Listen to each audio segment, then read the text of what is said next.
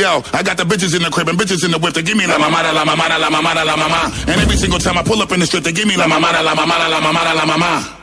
When I'm in the building, better know it's gon' pop. When I'm in this bitch, you better know it don't stop. Now I'm on a remix, better run and call the cops. You about to drop a record, motherfucking better not. Πού είναι τώρα οι υπεύθυνοι? Να δούνε ότι τα χάλια μας, τα νερά τα βλέπετε. Μας αφήσανε, καήκαμε, ζωντανοί. We about to run the city, even the one busy got the bitches really coming with me. I don't care if they adopt. Drink it till we dizzy, you ain't fucking with me, celebrating if you running with me, cause we get this red a lot. Και αυτά που περιμένουμε, αν πιάσει μεγάλη κακοκαιρία, δεν χρειάζεται να συζητήσουμε τίποτα. Θα γίνουν πράγματα χειρότερα από ό,τι γίνανε με τις φωτιές.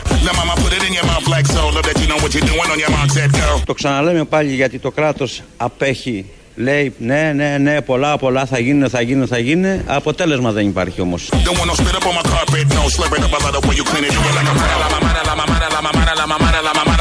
Εκείνο που θέλουμε να μάθουμε, το κράτος που είναι. Πού είναι το κράτος? Να είναι καλά οι εθελοντές, να είναι πάντα καλά οι άνθρωποι που μας έχουν στηρίξει μέχρι τώρα. Ο λαός σώζει το λαό τόσο απλά και τόσο ωραία και σε αυτήν την στιγμή. Οι κάτοικοι εδώ, οι συμπολίτες μας είναι από την Εύβοια. Ξέρουμε όλοι τι έχει γίνει με τις πολύ έντονες βροχές και αυτές που αναμένονται. Και ρωτάνε οι άνθρωποι πού είναι το κράτος. Το κράτος είναι εκεί που είναι πάντα. Όχι στις ανάγκες του λαού, όχι στις ανάγκες των ανθρώπων. Κυρίως στις κρίσιμες στιγμές, αλλά και στις άλλες στιγμές. Αλλά είναι όμως σε πολύ συγκεκριμένους συμπολίτες μας. Συνήθως είναι υψηλά εισοδήματα όλοι αυτοί, σε διάφορες θέσεις. Εκεί βρίσκεται πάντα το κράτος. Εδώ, στην πολύ δύσκολη στιγμή για τους πολλούς, και όταν υπάρχει και καταστροφή, απουσιάζει, το ξέρουμε, με κάθε κυβέρνηση. Είτε είναι κόκκινη, ροζ, είτε είναι πράσινη, είτε είναι μπλε, είτε είναι τώρα μαυρομπλε, όπως ετούτη εδώ. Ο επικεφαλής πάντως του κράτους χτες ήταν στη θάλασσα. Σύμφωνα με τις φωτογραφίες που είδαμε, είχε κατέβει στα Χανιά. Και μαζί με τη σύζυγό του φωτογραφίζονται σε πολυθρόνες να απολαμβάνουν την παραλία των Χανίων, εκεί τις πολύ όμορφες παραλίες των Χανίων. Έκανε λίγο κόντρα η εικόνα. Ελάχιστο μυαλό και ενσυναίσθηση να διαθέτει κάποιος. Δεν το τολμάει να πάει για μπάνιο όταν έχει πνιγεί και καταστραφεί η Βόρεια Εύβοια μετά από πυρκαγιές, όταν προφανώς δεν έχουν γίνει αυτά που πρέπει από το κράτος ή έχουν γίνει τα ελάχιστα, πρέπει να γίνουν περισσότερα. Όταν συμβαίνουν όλα αυτά και με τους Τούρκους και όλα αυτά που αντιμετωπίζει η ελληνική κοινωνία, ακρίβειες, αγωνία για το αύριο, δεν είναι πρώτη σου προτεραιότητα να πας στη θάλασσα.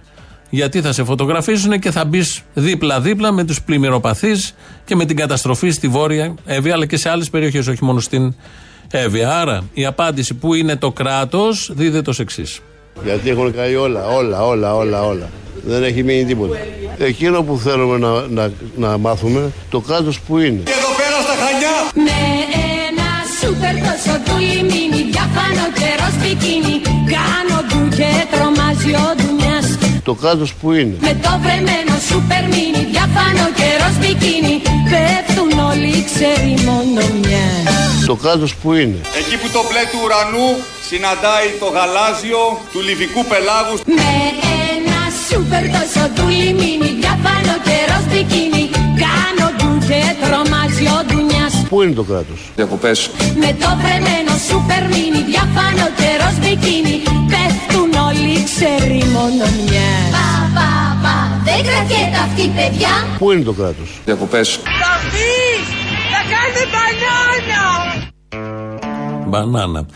Στα Χανιά, κάτω όλα αυτά. Το κράτος λοιπόν είναι διακοπές. Ένα τέτοιο κράτος για διακοπές είναι. Εκεί τα πάει περίφημα. Ετοιμαστείτε αύριο να δείτε και Βυζή. Κάνει την τρίτη δόση. Από ό,τι διάβασε ο πρωθυπουργός της χώρας. Οπότε ετοιμαστείτε για τα δέοντα. Όσοι δεν είδατε χτες τη φωτογραφία από την παραλία κάτω στα Χανιά, θα δείτε αύριο. Και βγαίνει και ο κύριος Πέτσας χθες το πρωί στο Γιώργο Αυτιά.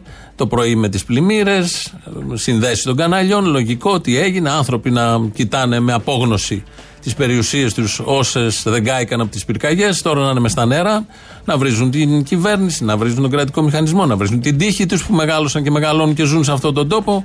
Αυτό το σκηνικό. Και βγαίνει και ο Πέτσας. Είναι υπουργός, είναι άριστος. Έχουμε πολλά στοιχεία για τον Πέτσα ότι είναι άριστος. Αποδείξεις. Κυβερνάει, είναι σε υπουργικούς στόκους τα τελευταία 2-2,5 χρόνια. Και ο κύριος Πέτσας λοιπόν μας είπε κάτι πάρα πολύ έτσι, πρωτότυπο, είναι η αλήθεια, και δείχνει και τη γνώση του και την νοημοσύνη, θα πω εγώ, για θέματα φυσικών καταστροφών.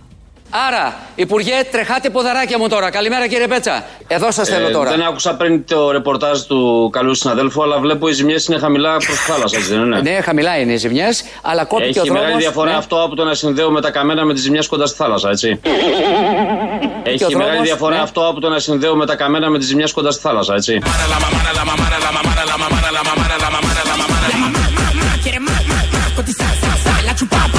Να συνδέουμε τα καμένα με τις ζημιές κοντά στη θάλασσα, έτσι. Είναι ζημιές όμως, Υπουργέ. Είναι ζημιές. Φυσικά και δεν έχω δρόμο εδώ, αυτό θα πει ο κόσμος. Κάνουμε ό,τι μπορούμε, αλλά ναι, δεν άκουσα το ρεπορτάζ πριν και δεν ξέρω αν συνδέθηκε αυτό με τα καμένα. Τελείως διαφορετικό. Κοιτάξτε, όταν το καμένο είναι απάνω και έχει πλημμύρα, χαλάει ο δρόμος κάτω. Είναι απλό. Τι απλό, τι του λέει, δεν το καταλάβαινε αυτό. Ο Πέτσας νόμιζε ότι το νερό έπεσε μόνο κάτω. Το νερό δεν τζουλάει, δεν κυλάει όπως όλοι ξέρουμε. Αν είναι ένα δάσος, κάπως συγκρατείται. Βρίσκει μια διαδοχή από τους χυμάρους, πάει κάπου. Όταν δεν υπάρχει δάσος, έρχεται όλο κάτω. Το ξέρει και αναγέννητο. Σε αυτό και στους άλλους τόπους. Όχι. Ο κύριος Πέτσας, αρμόδιος και υπουργός, ήθελε να μας πει ότι δεν συνδέεται αυτό με τις φωτιές. Γιατί η επόμενη ερώτηση θα ήταν τι κάνατε εσείς για να λύσετε όλα αυτά τα θέματα. Οπότε το ξεκόβει. Είναι μια καινοφανής θεωρία πραγματικά ότι δεν συνδέονται όλα αυτά. Και τα λέει αυτά ο Πέτσας, δεν κανένας τυχαίος, είναι των ειδικών αποστολών. Άρα λοιπόν εδώ έχετε δουλειά, Υπουργέ. Έχετε δουλειά και πρέπει η παρέμβαση να είναι άμεση. Πιστεύω. Σαφέστατα. Έτσι. Και εσείς είστε υπουργός ειδικών αποστολών. Πολύ καλό. Το άλλο με το τοτό το ξέρετε. Έτσι. Και εσείς είστε υπουργός ειδικών αποστολών. Έτσι. Έτσι, αυτό ακριβώς. Είναι υπουργός ειδικών αποστολών. Δεν είχε μοιράσει λεφτά στα μέσα ενημέρωσης. Δεν ήταν μια ειδική αποστολή και με πολύ μεγάλη επιτυχία. Το είχε κάνει. Σήμερα το πρωί, αυτά χτες. Σήμερα το πρωί βγαίνει ο Γιάννης Λοβέρδος, βουλευτής της Νέας Δημοκρατίας, νομίζω εδώ του Πειραιά. Βγαίνει λοιπόν και λέει αυτό. Παράξενο για Λοβέρδο, το πέτυχε με την πρώτη. Αυτό ότι αν καεί το βουνό, τα νερά θα κυλήσουν και θα πάνε προς τα κάτω. Είπε το πάρα πολύ απλό.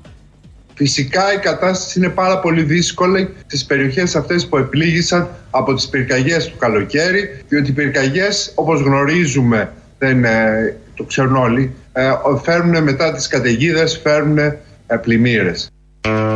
Πολύ απλή σκέψη, έτσι ακριβώς συμβαίνει, μόνο ο Πέτσας δεν το ξέρει. Του λέει ο Άκης Παυλόπουλος, τον είχαν στο Open, ότι ο Πέτσας δεν έχει πει αυτό ακριβώς που μόλις είπε ο Λοβέρδος. Στην αρχή δεν το καταλαβαίνει ο Λοβέρδος. Μετά όμως, μόλις καταλαβαίνει ότι ο Πέτσας έχει πει κάτι διαφορετικό από την κοινή λογική και από αυτό που μόλις ακούσαμε από τον Λοβέρδο, το αλλάζει. Κύριε Λοβέρδε, δεν ξέρω αν το είπε, δεν τον άκουσα τον κύριο Πέτσα να λέει αυτό το πράγμα. Πάντως είναι αλήθεια ότι όταν καταστρέφονται τα δάση, είναι πιο εύκολο να πλημμυρίσουν. Είπε ότι οι ζημιές έγιναν μακριά από τα καμένα, έγιναν στην παραλία. Άρα να μην συνδέουμε τις δύο καταστροφές. Μπορεί. Ο κύριος Πέτσας προφανώς ξέρει καλύτερα από μένα, γιατί εγώ δεν έχω πάει στην περιοχή.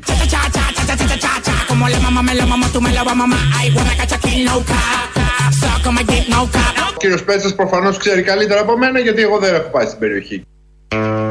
Αυτό ακριβώς. Πρέπει να έχεις πάει στην περιοχή για να έχεις άποψη. Και όταν του το είπαν και κατάλαβε τι κοτσάνα έχει πει ο Πέτσας, δέχτηκε την κοτσάνα του Πέτσα, ενώ λίγο πριν έλεγε το ακριβώς αντίθετο. Ότι προφανώς τι θα πει είναι μακριά η θάλασσα από το βουνό που κάηκε. Καταλήγει στη θάλασσα. Το νερό έχει μια τάση να πηγαίνει στη θάλασσα. Επίσης, εξαιτίας της θάλασσας έσβησε και η φωτιά. Γιατί και αυτή είχε μια τάση το καλοκαίρι στη συγκεκριμένη περιοχή να πάει στη θάλασσα. Γιατί δεν έσβηνε αλλιώς, αν και είχαν έρθει οι Ρουμάνοι και έκαναν ό,τι μπορούσαν. Ο Λοβέρδος λοιπόν, αφού είπε αυτό, και λίγο πριν πει μάλλον αυτό, προσπαθούσε εκεί να αρθρώσει λόγο, αλλά δεν γινόταν. Κύριε Λοβέρδε, τι γίνεται μετά την πλημμυρικά στις καμένες περιοχές, στις πληρόπληκτες περιοχές, στην Εύβοια και τις υπόλοιπες? Προχωρούν με τους ρυθμούς που είχε εξαγγείλει η κυβέρνηση? Γιατί πείτε λίγο νερό, να σας βοηθήσουμε. Σας πνίξαμε με την ερώτηση.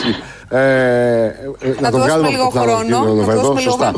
Να τον βοηθήσουμε να πιει λίγο νερό και να ετοιμαστεί να μας δώσει την απάντηση, αν είναι έτοιμος.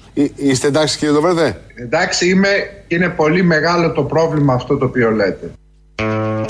Πολύ μεγάλο. Το θέμα είναι ότι έζησε ο Λοβέρδος, να κρατήσουμε το θετικό, και αφού έζησε άρχισε να εξηγεί τι ακριβώς συνέβη και γιατί είχαμε πλημμύρες 2 μήνες μετά τις καταστροφικές και τεράστιες πυρκαγιές στη Βόρεια Εύβοια και μετά τον κρατικό μηχανισμό και τις ειδικές επιτροπές υπό τον Μπένο που συστάθηκαν εκεί και τις διαβεβαιώσεις τότε όλων των στελεχών του Πρωθυπουργού συμπεριλαμβανομένου ότι είναι άμεση η προτεραιότητα και πρέπει να αντιμετωπιστεί το θέμα στη Βόρεια Εύβοια για να μην έχουμε θέματα με τις πλημμύρες. Τι είπε λοιπόν ο Λοβέρδος? Πάντως κύριε Μπάρκα, η αλήθεια είναι ότι μέσα σε 2 μήνες μεγάλα αντιπλημμυρικά έργα δεν μπορούν να γίνουν. Τώρα να είμαστε ρεαλιστές, τι να γίνει. Είχε μεσολαβήσει ο Αύγουστος. Τι να γίνει. Είχε μεσολαβήσει ο Αύγουστος. Ναι, αλλά κύριε Λοβέρδο, αυτό που είπατε, μεσολάβησε και ο Αύγουστος. Τι σημαίνει, ότι επειδή ήταν ο Αύγουστος που παίρνουν άδειες δεν δούλεψαν? Γιατί αυτό που είχαμε ακούσει είναι ότι είναι προτεραιότητα ύψιστη. Στην Ελλάδα ζούμε. Άμα υπάρχει Αύγουστος, ένας μήνας βγαίνει. Πάει ο Αύγουστος. Άρα με τις βορειές του Σεπτεμβρίου, αρχές Οκτωβρίου έχουμε θέμα σοβαρό, γιατί έχει μεσολαβήσει Αύγουστος. Δεν μπορούσε και αυτή η φωτιά να μπει έναν άλλο μήνα, να μην μεσολαβεί ο Αύγουστος. Γιατί όλοι αυτοί οι άριστοι έρχονται για να εξυγχρονίσουν το κράτος, γιατί παραλαμβάνουν από τους προηγούμενους χάος και έρχονται για να το επουλώσουν το χάος και να βάλουν τη δική τους φραγίδα σε αυτά τα θέματα. Αλλά εδώ η αντίληψη είναι ότι έχει μεσολαβήσει ο Αύγουστος. Καλύτερα να πνίγεται παρά να μιλάει. Ο Λοβέρδος, βγαίνει ο κύριος Γεραπετρίτης, μας λέει για τις αυξήσεις ανατιμήσεις που είναι ραγδαίες παντού. Γίνεται μακελιό αν πάτε στο σούπερ μάρκετ ή με τους λογαριασμούς. Όλα αυτά σιγά σιγά θα φανούν στις τσέπες. Βγαίνει λοιπόν ο Γεραπετρίτης και τα ρίχνει όλα αυτά στην πολύ μεγάλη ανάπτυξη. Οι ανατιμήσεις αυτές θα έχουν ένα παροδικό χαρακτήρα. Ευτυχώς! Και έχουν να κάνουν με την πάρα πολύ γρήγορη ανάπτυξη η οποία ήρθε μετά από την ύφεση λόγω πανδημίας. Μπράβο τους!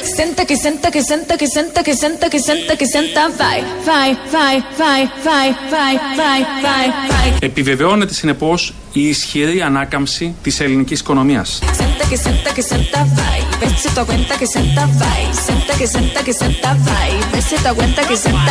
Και έχουν να κάνουν με την πάρα πολύ γρήγορη ανάπτυξη η οποία ήρθε μετά από την ύφεση λόγω πανδημίας. Μπράβο! Μα ήταν πολύ μεγάλη ανάπτυξη. Η κυβέρνηση φταίει γιατί ανέβασε πολύ ψηλά τον πύχη της αναπτύξεως. Θα μπορούσε να είναι μικρότερη ανάπτυξη για να μην έχουμε αυτές τις ανατιμήσεις, την ακρίβεια. Για την ακρίβεια λοιπόν φταίει η πολύ ισχυρή ανάπτυξη. Εσείς δεν το καταλαβαίνετε και γκρινιάζετε που θα πάτε στο σούπερ μάρκετ και θα πληρώσετε σχεδόν 1/3 παραπάνω όλα τα προϊόντα, όμως να ξέρετε ότι αυτό οφείλεται στην ανάπτυξη και θα σας γυρίσει πίσω όλο αυτό. Μπορεί να χάνετε το σούπερ μάρκετ, θα σας γυρίσει πίσω επειδή είναι πολύ μεγάλη ανάπτυξη. Τα έχει πει αυτά ο Άδωνης, τα λέω και εγώ εδώ για να σιγοντάρουμε λίγο τον κύριο Γεραπετρίτη. Για την υποψία απιστίας, διαφθοράς και δωροδοκίας προς φιλικά μέσα ενημέρωσης ώστε να δημοσιεύουν δημοσκοπήσεις υπέρ του παρετήθηκε ο Πρωθυπουργός. 1, 2, 3, 4, 5 της Αυστρίας ο Πρωθυπουργός, καγκελάριο τον λένε εκεί. Ο Κουρτς παραιτήθηκε για αυτόν ακριβώς τον λόγο, επειδή υπήρχαν υποψίες, θα το διερευνήσει η δικαιοσύνη τους, απιστίας, διαφθοράς και δωροδοκίας προσφυλικά για δημοσκοπήσεις υπέρ του. Τα έκανε αυτά ο Κουρτς, πέφτουμε από τα σύννεφα, ήταν και στο Ευρωπαϊκό Λαϊκό Κόμμα, ήταν και αυτός δεξιός, μικρός στην ηλικία, πολλά υποσχόμενος, συνεργαζόταν και με την ακροδεξιά. Πέρυσι είχαν πιάσει τον ακροδεξιό ηγέτη του κόμματος που συνεργαζόταν με ένα βίντεο που έκανε κάτι παζάρια και κάτι βρωμιές και λαμογιές. Πέφτουμε από τα σύννεφα, δεξιοί και ακροδεξιοί στην Ευρώπη να κάνουν τέτοιου τύπου λαμογιές. Και επειδή είχε συναντηθεί με τον δικό μας, να θυμηθούμε αυτή την πολύ καλή στιγμή.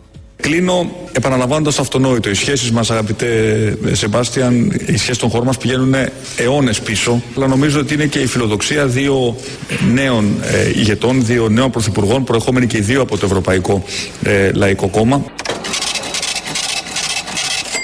Να αντιμετωπίσουμε το μέλλον όπως του αρμόζει. Δηλαδή με αυτοπεποίθηση, με σιγουριά, αδράνοντας τις ευκαιρίες για το καλό και των 2 χωρών μας. Και προσβλέπω σύντομα να ανταποδώσεις στην επίσκεψη και να μας επισκεφθείς στην Ελλάδα για να ενισχύσουμε ακόμα περισσότερο τις διμερείς μας σχέσεις. Αχ, ματαιώτης ματαιωτήτων, τα πάντα ματαιώτης. Δεν θα έρθει ο Σεμπάστιαν ή δεν θα έρθει ο καγκελάριος, δεν ξέρω τι άλλο μπορεί να είναι, κρίμα. Καλό παιδί, τον φάγανε και αυτόν εκεί.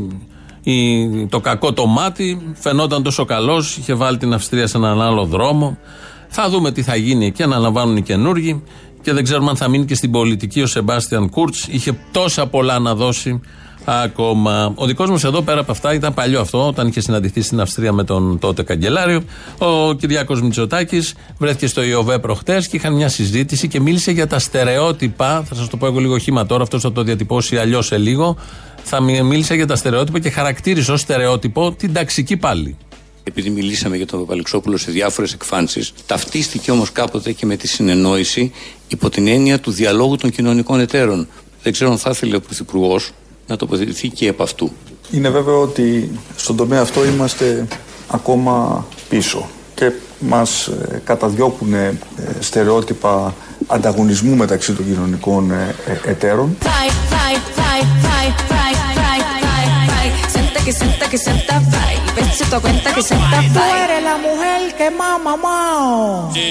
Στερεότυπα ανταγωνισμού μεταξύ των κοινωνικών εταίρων.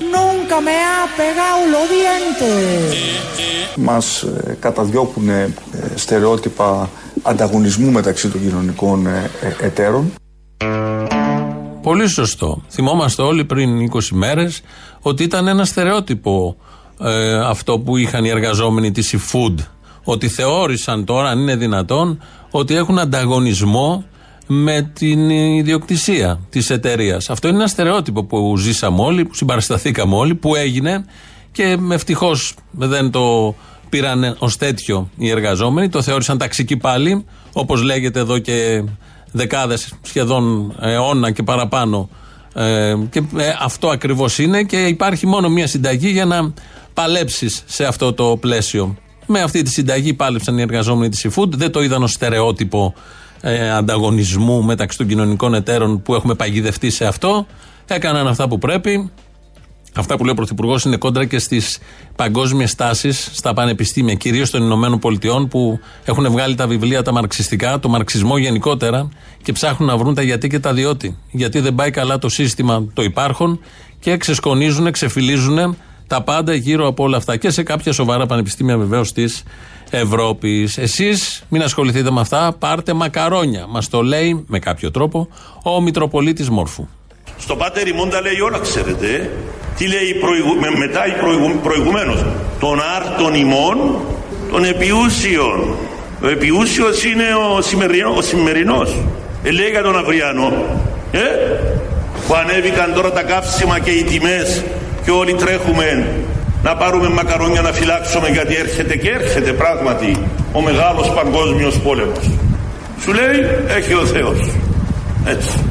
Βέβαια και η φροντίδα δεν είναι κακό πράγμα. Αλλά με την προοπτική να φυλάξω για να δώσω, όχι για να φάω εγώ και τα παιδιά μου μόνο. Έτσι να γίνει. Αν δεν είναι έτσι, καλύτερα να σκουλικιάσω. Άμα μαζεύετε μακαρόνια και δεν τα δίδετε και στους άλλους, να σκουλικιάζουν τα μακαρόνια. Τα καταράστηκε εδώ μόλις. Ο Μητροπολίτης μιλάει για τα μακαρόνια. Εμείς τα έχουμε λύσει αυτά τα θέματα από την κορυφή της ηγεσίας μέχρι κάτω. Όλοι ξέρουμε κάτι από μακαρόνια. Ο Κυριάκος ο Μητσοτάκης, ο αδερφός μου, δεν θα πάψει να αγοράζει μακαρόνια που είναι τυποποιημένα, δεν θα πάψει να αγοράζει πουμαρό που είναι τυποποιημένο, για να μπορέσει να κάνει μακαρόνια με ντομάτα, το λέω αυτό.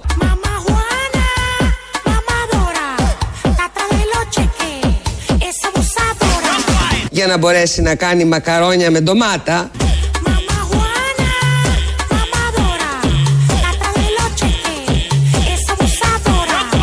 Την μπόλα, τη φόλα! Τι είναι η μπόλα τώρα? Η φόλα ξέρετε τι είναι. Πολλά από αυτά που ακούμε καθημερινά. Η μπόλα είναι το μπόλι, δηλαδή το εμβόλιο. Είναι εμβόλιο, έγινε μπόλι και γίνεται μπόλα. Είναι οι αγαπημένοι μας συμπολίτες που βγαίνουν στα βίντεο τους, ανεβάζουν βιντεάκια, κάνουν και διάφορες εκδηλώσεις και εκεί έχουν να καταγγείλουν πολύ σημαντικά πράγματα. Δεν κάνετε καμπάνια για τη Θεία Κοινωνία.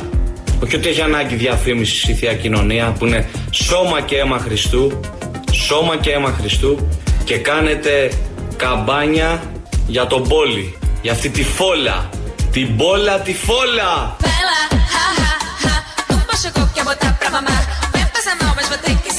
Για αυτή τη φόλα, την μπόλα, τη φόλα.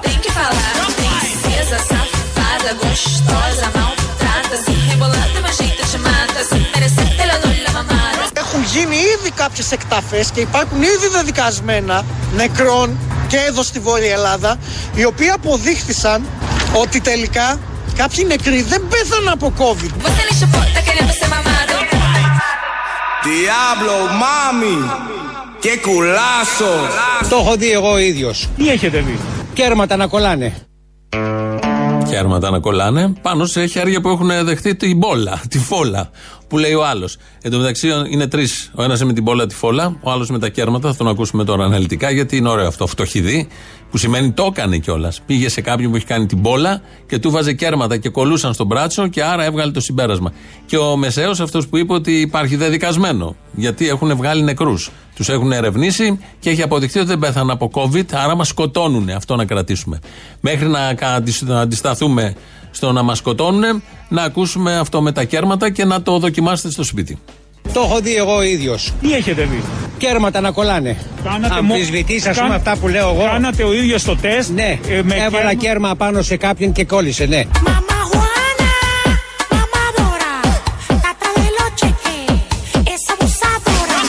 Κάνατε ο ίδιος το τεστ. Ναι, έβαλα κέρμα πάνω σε κάποιον και κόλλησε, ναι.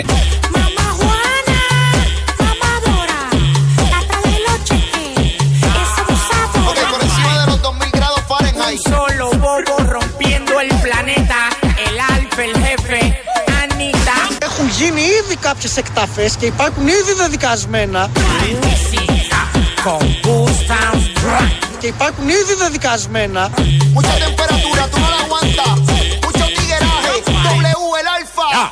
Την μπόλα, τη φόλα. Antes de frontear conmigo, procura que no te estén quitando la mitad. A ustedes le cobran por ciento hasta por respirar. Ya, el mejor. Την μπόλα, η φόλα, λοιπόν. Εδώ ελληνοφρένεια στους δρόμους της Αθήνας και των άλλων πόλεων. Πολύ μαζικότατες συγκεντρώσεις εκπαιδευτικών. Εδώ στην Αθήνα, έξω από το εφετείο, γιατί η κυρία Κεραμέως πήγε τους καθηγητές στο δικαστήριο, γιατί κάνουν απεργία. Εργοδότης των εκπαιδευτικών είναι το κράτος. Αυτό είναι. Απαγορεύεται η απεργία, δεν της αρέσει. Είναι για την αξιολόγηση των σχολικών μονάδων, όχι των καθηγητών. Οι καθηγητές αγωνίζονται για να υπάρχει μόρφωση όπως πρέπει να είναι, να μην είναι εμπόρευμα και να μην εξαρτάται από την τσέπη των γονιών. Αυτό είναι το θέμα. Μαζί τους έπρεπε να είναι και είναι, νομίζω, σε μεγάλο βαθμό το σύνολο της κοινωνίας και όχι η Κεραμέως. Η Κεραμέως δεν είναι, είναι απέναντι. Αυτό και μόνο αποδεικνύει πάρα πολλά. Θα ακούσουμε τον Ανδρέα Καργόπουλο, είναι μέλος του Διοικητικού Συμβουλίου της ΟΛΜΕ, λίγο πριν λίγη ώρα στο εφετείο. Το Υπουργείο Παιδείας και κατά παραγγελία fast track δικαστικές αποφάσεις απαγορεύουν το δικαίωμα στην απεργία. Με τη στάμπα της πολιτικής απεργίας βγάζουν παράνομη οποιαδήποτε απεργία στρέφεται σε ένα ψηφισμένο νόμο. Είναι απίστευτο. Οποιαδήποτε απεργία στο δημόσιο είναι ενάντια ή σε νόμο ή σε υπουργικές αποφάσεις, αφού το κράτος είναι ο εργοδότης μας. Αξιοποιούν τον νόμο Χατζηδάκη και τους προηγούμενους νόμους για να βάλουν το κίνημα στο γύψο. Τους απαντάμε. Το δικαίωμά μας στην απεργία το κερδίσαμε με αίμα. Δεν το παραχωρούμε. Δεν κρίνεται σε έμψους των δικαστηρίων. Κρίνεται στους δρόμους. Είναι χρέος απέναντι στους μαθητές μας να αφήσουμε πολύ περισσότερα δικαιώματα από αυτά που βρήκαμε στην προηγούμενη γενιά και όχι λιγότερα. Αυτό το τελευταίο είναι και πολύ σημαντικό. 2-11-10-80-880 τηλέφωνο επικοινωνίας. Πάρτε, σας περιμένει μεγάλη χαρά. Το mail είναι radio-papaki-παραπολιτικά.gr. Αυτή την ώρα το παρακολουθούμε. Ο Χρήστος Μυρίδης ρυθμίζει τον ήχο. ελληνοφρένια.net.gr, το επίσημο site του ομίλου Ελληνοφρένια. Εκεί μας ακούτε τώρα live μετά ηχογραφημένους. Στο YouTube μας βρίσκεται στο Ελληνοφρένια Official. Από κάτω έχει και εγγραφή να κάνετε. Και κάποια σχόλια, συζητήσεις μεταξύ σας. Πρώτο μέρος του λαού ακολουθεί. Πάμε στις πρώτες διαφημίσεις. Καλημέρα! Καλημέρα! Καλημέρα είναι καλημέρα. Τι κάνεις? Δεν μπορώ να πω. Τι είναι εκεί, παρακαλώ? Εδώ που πήρες. Ελληνοφρένεια. Η άλλη άκρη της γραμμής, το άλλο άκρο. Θα λέγαμε να είμαστε και επίκαιροι. Αχ, δεν μπορώ. Ελληνοφρένεια του κόλου. Όχι. Πώς, το είπε ο Πρωθυπουργός. Είπε Ελληνοφρένεια η ειρήνη του κόλου, είπε. Και την θεμελίωση παράλληλα ενός συμμαχικού κόλου ειρήνης με ευρύτερη ακτινοβολία. Είπε έχουμε ειρήνη του κόλου. Ειρήνη, όχι Ελληνοφρένεια. Δεν είπε για Ελληνοφρένεια. Εσύ είπες Ελληνοφρένεια. Εγώ είπα Ελληνοφρένεια. Άρα. Με μπέρδεψε ρε ο Χριστιανός, με μπέρδεψε ο Βασιλόπουλος. Δεν ήθελες και πολύ. Καλημέρα πήρα να πω. Και... Καλημέρα. Καλημέρα. Και θα συμφωνήσω με το Χίο που είχε πει κρατήστε τους γέρους στο σπίτι. Για άλλο λόγο το είχε πει. Εγώ το λέω γιατί είναι επικίνδυνοι ρε, δεν τους ακούς ρε, είναι κατάσταση. Αν ακούς το ρεπορτάζ αυτό ναι. Κάποιους γέρους πρέπει να τους κρατήσει στο σπίτι. Πάντως, δόξα τω Θεώ, καλά το παίζει ο Μητσοτάκης, καλά το πάει και εύχομαι μέσα από την ψυχή μου να είναι καλά και να συνεχίσει έτσι. Κάποιοι άλλοι γέροι όμως είναι στους δρόμους και διεκδικούν, άρα δεν μπορεί να ισχύει για όλους. Πρέπει να βάλουμε τους γέρους στο σπίτι. Λαξαντονίλ την ημέρα των εκλογών να πέφτει αβέρτα. Εκεί. Τι να πέφτει? Λαξαντονίλ, Λαξαντονίλ. Μήπως λεξοτανίλ. Λεξοτανίλ δεν. Αυτό που λέει όλος ο κόσμος λεξοτανίλ, μήπως αυτό για να συνοηθούμε, λέω. Ναι, και εγώ το λέω. Ναι. Ζάναξ, ό,τι χρειάζεται. Ζάναξ. Πώς δεν το πες Ξάναξ. Και εσύ είστε ευχαριστημένο. Χαίρετε τις εσφαίρες, γυρίσατε από Θεσσαλονίκη. Γυρίσαμε για να με βλέπεις εδώ, να μ' ακούς. Λοιπόν, εμείς τώρα μόλις τελειώσαμε, πάρα πολλοί κόσμος. Καλά πήγε, καλά πήγε. Και στη Θεσσαλονίκη το είδα χθες. Από Ικαρία, από Κρήτη μέχρι Εύρο. Και μέχρι τα Γιάννηνα δεν προλάβαν, τώρα που τελείωσε η συγκέντρωση, τώρα ήρθαν τα Γιάννηνα. Πάρα πολύ μεγάλη συγκέντρωση, μπράβο σε όλους τους αγωνιστές, συντρόφους και μη που ήρθαν και πλαισιώσαν το Πανελλήνιο Συλλαλητήριο. Συγχαρητήρια, έτσι να είστε σε όλα τα αντιφασιστικά παρόν. Γεια σας, Αποστόλη. Γεια. Τι ωραίο μυρολόι ήταν αυτό που κάνατε στον Μπογδανάκο. Εντάξει, η ψυχούλα μας το ξέρει πόσο τον πονέσαμε. Σκοτώσαν ενός σταυραϊκό. Αϊτέ μου, σταυραετέ μου. Και τον αυγερινό. Ναι, ναι, κι εγώ σπάραξα μέσα μου που λέει. Κι εγώ, ο Μπαλούρδος να δεις. Σπαράζω μέσα μου. Να πω ότι του συμπαρίσταμε γιατί δεν κατάφερα να πάρω την Τετάρτη τηλέφωνο. Είμαι σίγουρη όμως ότι η αγκαλιά της Χρυσής Αυγής θα τον περιθάλψει με στοργή και προδέρμ. Θα του κάνει και καλό-καλό την καραφλίτσα να περάσει. Ναι, καλέ, όλα μια χαρά θα πάνε. Μην αγχώνεσαι.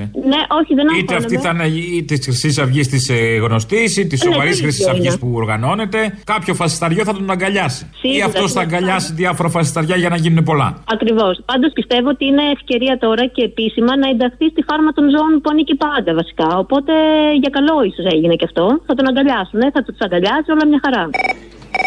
Τι υποστηρίζετε δηλαδή? Αυτά που λέγανε οι χρυσαυγίτες λέτε εδώ μέσα. Αλλά ξέρετε τώρα, δεν μας πιάνει αυτό το δηλητήριο που εκπέμπεται σήμερα. Ανησυχείτε. Ανησυχείτε πολύ και κάποιος πρέπει να σας μαζέψει. Γιατί εκτός από το τι Μπογδάνος στη Ρουφιάνος υπάρχουν και άλλα χειρότερα. Τι Μπογδάνος στη Χρυσή Αυγή. Μα πήγε το άλλο το Ζοντόβολο, το γίδι να τα βάλει με τον Παφίλη. Αυτή είναι παλιά κομμουνίστρια, τα ξέρει. Δεν ξέρουνε, παιδί μου, δεν ξέρουν. Αυτά τα τσικό που έχει μαζέψει εκεί ο Μητσοτάκης. Δεν. Δηλαδή χάσαμε έναν άριχτο πάλι. Αυτό μένα με στεναχωρεί. Αυτό με στεναχωρεί ότι πόσοι είναι μετρημένα κουκιά είναι οι άριστοι. Κουκιά με την έννοια την κυριολεκτική, με το μυαλό του κουκιού και τη μόρφωση του κουκιού. Δηλαδή αυτό το παιδί το έξυπνο, το λεβεντόπεδο, το ντερέκι να πω. Αλλά δεν πειράζει. Τότε Χίτης και Ρουφιάνος, τώρα θα λέγεσαι Μπογδάνος. Απαπα κύριε, διαχωρίζω. Μα όχι, δεν το σκοκώ. Όχι, όλα καλά. Έλα, γεια. Como la mamá me la mamá, tú me la vas mamá. I wanna catch a kill, no cop. So come and get no cop. I wanna catch a kill, no cop, no cop. So come and get no cop, no cop. Το έχω δει εγώ ίδιος. Τι έχετε δει? Κέρματα να κολλάνε. Αμφισβητείς ας πούμε αυτά που λέω εγώ. Κάνατε ο ίδιος το τεστ. Ναι, έβαλα κέρμα πάνω σε κάποιον και κόλλησε, ναι. Το ωραίο δεν είναι ότι το έχει δει, προφανώς θα το έχει δει. Είναι ότι το έκανε. Ότι το διάβασε στο Facebook πάντα. Το διάβασε και πήγε μετά, βρήκε έναν και κόλλησε το κέρμα. Και έχει να το λέει ότι είδε το κέρμα και κολλάει το κέρμα. Τα ευχάριστα νέα είναι ότι στην Πανεπιστημίου θα φυτέψουν, υλοποιώντας το μεγάλο περίπατο, τώρα κανονικά, όχι δοκιμαστικά, 83 πλατάνια. Θα γεμίσει Πανεπιστημίου, δείτε τις μακέτες, πολύ όμορφο Πανεπιστημίου. Τα έχει βέβαια τα πλατάνια 15 μέτρα ύψος το καθένα. Δεν ξέρω σε τι ύψος θα είναι όταν θα φυτευτούν. 3 εκατομμύρια. Και 2 το δοκιμαστικό, 5. Αλλά όμως αλλάζει η όψη η πόλη των Αθηνών, είναι πολύ σημαντικό αυτό. Βγαίνει και ο Παναγιώτης Ψωμιάδης, τον θυμόσαστε, δεν ξεχνιέται, ο Ζωρό και τα άλλα της πολιτικής, να μιλήσει για το MeToo. Του έκανε μια ερώτηση και η δημοσιογράφος για το MeToo και έδωσε μια απάντηση που από την ώρα που έγινε γνωστή έχει ξεσηκώσει μια μικρή θύελα. Ας ξεκινήσουμε από τις γυναικοκτονίες. Τη γυναίκα δεν την χτυπήσει ούτε με λουλούδι, του κοπεί το χέρι. Το MeToo Το παρακολουθήσατε? Εγώ είμαι αντίθετος με αυτά που ακούσαμε μετά από 20 χρόνια. Αν δεν γούσταρες, αδιαφωνούσες τότε. Έκανες τη δουλειά σου τότε και τώρα πας να βγεις στη τηλεόραση να σε ξαναθυμηθούν. Κατηγορούμε τον Πέτρο τον Φιλιππίδη. Δημόσια μιλάω, έτσι. Mm-hmm. Όλη η Ελλάδα. Αν αύριο αθωωωθεί από το δικαστήριο, τι θα γίνει? Ποιος θα τον αποκαταστήσει? Και σαν γι' αυτό, πολλούς. Διαφωνώ με όλα αυτά. Το point νομίζω εδώ είναι ότι αν δεν γούσταρες, αν διαφωνούσες τότε. Τότε έπρεπε. Δηλαδή όταν βιάζεται μια κοπέλα, μια γυναίκα, εκείνη τη στιγμή πρέπει να το πει. Δεν έχει νόημα μετά και μετά από 20 χρόνια που έχει κάνει καριέρα. Αυτά λοιπόν από τον Παναγιώτη Ψωμιάδη. Ευτυχώς ακόμη και ο λαός της Θεσσαλονίκης που έχει κάνει και αν έχει κάνει επιλογές τον έχει ξεράσει με πολύ ωραίο τρόπο. Αλλά να, αραιά και πού τον ανασύρουν τα μέσα ενημέρωσης για να πει αυτές τις και άλλες απόψεις. Έγινε μια συνάντηση προχθές γιατί είχαν πορεία συνταξιούχοι στο κέντρο της Αθήνας και η αντιπροσωπεία τους πήγε και συναντήθηκε με τον Γεραπετρίτη. Βγαίνει μετά ο κύριος Κάντας που είναι πρόεδρος συνταξιούχων επικουρικής ασφάλισης στο ραδιοσταθμό Κόκκινο και είπε κάτι, μίλησε για κάτι που τους είπε ο Γεραπετρίτης. Ο Γεραπετρίτης το έχει διαψεύσει βέβαια, αλλά ας ακούσουμε και τι ακριβώς λέει ο συνταξιούχος, τους είπε ο Γεραπετρίτης. Ο κύριος Πρωθυπουργός, λόγω σοβαρών και πίεσης χρόνου, δεν θα μπορέσει να μας δεχθεί λόγω του πολλού μεγάλου όγκου εργασιών που έχει, που και εγώ κάνω παράπονα, μου λέει ο κύριος Γεραπετρίτης, διότι δεν μπορώ να τον εδώ. Και όταν σήμερα έρχεται ο κύριος Γεραπετρίτης και μας λέει Κάντα και Κουμπούρη που είμαστε μαζί με το Δήμο εκεί, τι θέλετε να πάρουμε φρεγάτες ή να πάρετε τα αναδρομικά σας? Α, σας έβαλε αυτό το θέμα. Α, σας το έβαλε ευθέως ο κύριος Γεραπετρίτης. Ναι, ναι, τι θέλετε, λέει, να μην πάρουμε φρεγάτες? Εμείς του πάμε θέλουμε και τα δύο που έχει, έτσι αποφασίσατε. Πάτε και τις φρεγάτες, αλλά δέστε και τα αναδρομικά που τα ληστεύετε του κόσμου από το 2010. Δεν βγαίνουμε για όλα. Κάποιοι πρέπει να θυσιαστούν. Και αυτοί οι συνταξιούχοι που σου είχαν πει και στο παρελθόν ζουνε και πολύ. Δεν πεθαίνουν κιόλας. Το έχει πει και ο Μητσοτάκης και με κάποιο τρόπο ο διεκδικητής του θόκου του Πασόκ, του Προεδρικού. Ένας από τους διεκδικητές. Ο κύριος Γεραπετρίτης, ξαναλέμε, το διαψεύδει όλο αυτό, ότι δεν έχει γίνει. Ο συνταξιούχος το είπε. Ο καθένας ας φτιάξει μέσα του την αλήθεια που πιστεύει, εκτός αν έχουμε συνέχεια, οπότε θα το παρακολουθήσουμε. Λαός τώρα, μέρος δεύτερον. Ναι, καλησπέρα. Καλησπέρα. Συγχαρητήρια για την εκπομπή σας. Ευχαριστούμε. Λοιπόν, μπορώ να πω κάτι? Βεβαίως. Ευχαριστώ πολύ. Γιατί μιλάω έτσι? Ναι, πείτε μου. Λοιπόν, ο πατέρας μου ήταν κομμουνιστής. Απαπαπαπα. Ναι, ο νονός του ήταν κομμουνιστής. Ο νονός νονίτο που λέμε. Λέω χιούμορ επίπεδου Μητσοτάκη για να καταλαβαίνόμαστε. Για πες. Άκου, θα σε βοηθήσω. Ο νονός του ήταν αντάρτης στα βουνά. Όταν δεν μπόρεσε να πάρει κοινωνικών φρονημάτων, βρεθήκαμε στη Γερμανία. Λοιπόν, εμείς γυρίσαμε κάποια στιγμή και εγώ για βιοποριστικούς λόγους έγινα αστυνομικός. Αμάν, μπάτσος είσαι. Ναι, άκου τι θα σου πω. Ο λόγος που σε παίρνω είναι γιατί θέλω να δώσω ένα μήνυμα στον συνάδελφο που πήρε την επόμενη μέρα από μένα τηλέφωνο. Είμαι αστυνομικός 30 χρόνια και τις προάλλες ένας συνάδελφος με περισσότερα χρόνια από μένα μου άνοιξε τα μάτια. Μου είπε το εξής, λέει, να ξέρεις παιδί μου, λέει, το ξύλο στον αριστερό δεν πήγε ποτέ χαμένο. Άκουσα προηγούμενα έναν εκεί πέρα που μίλησε, αστυνομικό που έκανε 30 χρόνια, λέει, και εγώ αστυνομικός είμαι, αλλά αυτός ο μαλάκας γεννήθηκε μαλάκας θα πεθάνει. Ότι όταν παίρνουμε σε σατυρική εκπομπή κάνουμε σάτυρα. Κατάλαβες περίπου τι λέω? Όχι. Δεν πειράζει, θα σου το πω τώρα. Σάτυρα κάνουν αυτοί που έχουν την εκπομπή. Δεν ανάγκη να κάνεις κι εσύ, μην αγχώνεσαι. Σε σατυρική εκπομπή παίρνουμε, ρε. Ωραία, για πες. Λοιπόν, όταν λέμε ότι το ξύλο στην αριστερό δεν πήγε ποτέ χαμένο, είναι σάτυρα. Αυτό είναι ένα μήνυμα για όλους τους φίλους μας. Εντάξει, λαράκι. Α, το δώσω το μήνυμα. Έγινε, να είσαι καλά, μπατσό. Χάρηκα, τα λέμε. Γεια. Και Ελένη Λουκά είμαι, Αποστόλη. Καλώς τα αρχίδια μας τα δυο. Ακούς, θέλω να περάσω ένα μήνυμα. Αλίμονο. Ότι η Ελληνογαλλική Συμφωνία είναι σατανική. Πες το ρε παιδί μου να το ξέρουμε και δεν είχες τοποθετηθεί και είχα απορία. Πού είσαι, σε ποια πλευρά? Δεν ακούγεται δυστυχώς, Αποστόλη, αλήθεια. Μωρή Λουκά, έγινε ΣΥΡΙΖΑ. Ο Σατανάς. ΣΥΡΙΖΑ έγινες. ΣΥΡΙΖΑ έγινες. Όχι βρε, εγώ είμαι εναντίον του ΣΥΡΙΖΑ. Πουλήσανε τη Μακεδονία. Οι πραπροδότες, αστροπροδότη, κομιτατζή, η Μακεδονία είναι ελληνική. Άρα με ποιον είσαι, Μαρή, μπερδεύτηκα. Είσαι καλά. Αυτό που σου λέω τώρα είμαι εναντίον γιατί. Δεν πιστεύω να έγινες κουκουέ. Όχι, Κύριε, είμαι εναντίον των κομμουνιστών. Και των κομμουνιστών. Με ποιον είσαι υπέρ, μόνος εναντίον είσαι. Κάτσε ρε να σου πω. Είσαι μήπως με το βαρουφάκι που δεν έχει ταυτότητα, δεν τον λες κάτι, ό,τι να είναι. Κάτσε να σου πω. Με το βαρουφάκι ταιριάζεις. Οι Γάλλοι είναι εχθροί μας. Ναι, μωρή, το ξέρω, εντάξει, όλα καλά. Όχι, οι Γάλλοι είναι εχθροί μας, δεν είναι φίλοι μας. Α, δεν είναι, ποιοι είναι φίλοι μας, οι Γερμανοί. Οι Γερμανοί είναι εχθροί μας. Υπάρχει Γάλλο-Γερμανική συμμαχία. Φίλους δεν έχουμε. Όπως είμαστε, όπως το 1940. Το 1940 είμαστε σε πόλεμο και όχι ειρήνη κατοχή. Το τέταρτο Ράιχ, γερμανική σκλαβιά, γαλλική σκλαβιά. Εντάξει, τα ξέρω, οκ, όλα καλά. Να σου πω λίγο τώρα, με ποιον είσαι τελικά, είσαι όλους εναντίον, τι είναι αυτό. Πράγμα. Τι.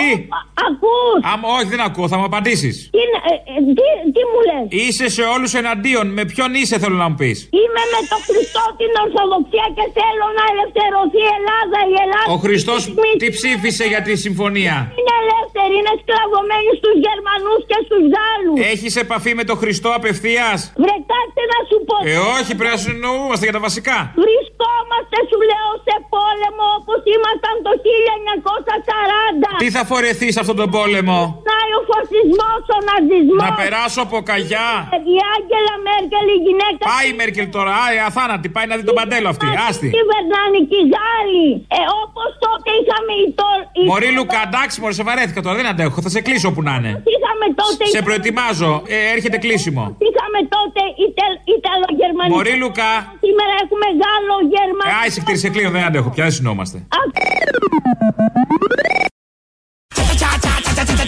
Como la mamá me lo mamó, tú me lo vas mamá. I wanna catch a kill, no cop. So come and get no cop.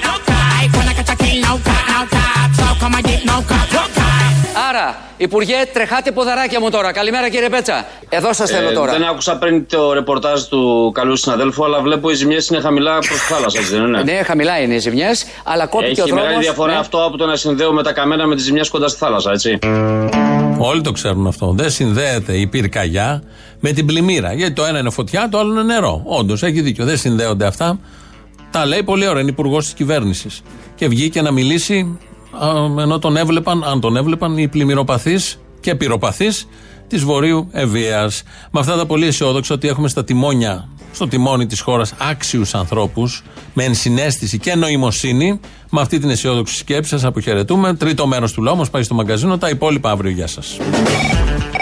Έλα, Αποστολή. Έλα. Είχες βγάλει ένα τηλεφώνημα την Τρίτη, ναι, με αυτή την πολύ Ελληνίδα. Ναι, η very Greek. Καμία Χρυσαυγή και αφήσατε την καραμέλα και το παραμύθι. Είμαι Ελληνίδα και με ενδιαφέρει η χώρα μου. Αυτή ξέρεις ποιο νομίζω ότι είναι? Όχι. Σοφία Μουτίδου. Θέλω να την περάσω από ακτινολόγηση. Η Μουτίδου ήτανε. Έτσι έχω την εντύπωση, γιατί δεν το κλείσε το τηλέφωνο αμέσως, ρε φίλε, ενώ ή δεν εξοργίστηκε. Έχω την εντύπωση, για πέρασατε από μια ακτινολόγηση. Δεν το νομίζω, αλλά ότι τι πήρε για φάρσα και καλά. Ναι, ρε παιδί. Ή ότι όντως είναι αυτή η κατάσταση. Λογικά για πλάκα θα πήρε, ρε φίλε, για να σε παίρνουν τηλέφωνο. Σε προστατεύουμε, Αποστόλη. Όχι πέρα από την πλάκα, νομίζω ότι είναι η Μουτίδου. Από τις καταλήξεις δηλαδή. Ναι, για να δω.